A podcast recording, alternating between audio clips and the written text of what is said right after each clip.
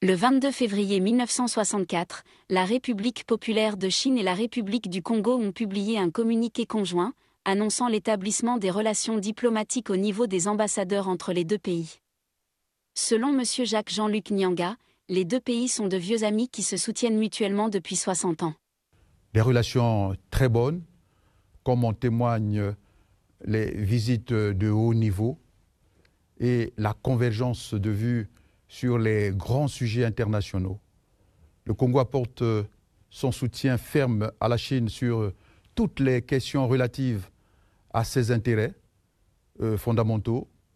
La Chine apporte également son soutien au Congo dans ses efforts de jouer un rôle plus important dans les affaires régionales et internationales. En octobre dernier, le président Sassou a participé au troisième forum de la ceinture et la route pour la coopération internationale à Beijing. M. Nyanga a indiqué que l'initiative chinoise de la ceinture et la route a ouvert une nouvelle voie pour toute l'humanité afin de réaliser la modernisation. Elle contribue euh, au développement solide de la mondialisation économique, aide à relever les défis du développement mondial et à améliorer le système de gouvernance mondiale et ouvrir de nouvelles euh, voies pour l'humanité.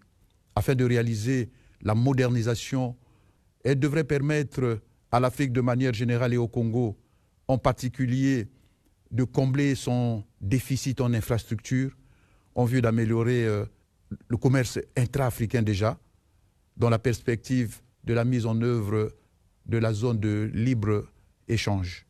Depuis 1975, la Chine accorde chaque année des bourses pour l'enseignement supérieur à des étudiants congolais. Les échanges humains ont renforcé la compréhension mutuelle et l'amitié entre les deux peuples. M. Nyanga a souligné que le Congo espérait renforcer la coopération bilatérale à l'occasion du 60e anniversaire de l'établissement des relations diplomatiques.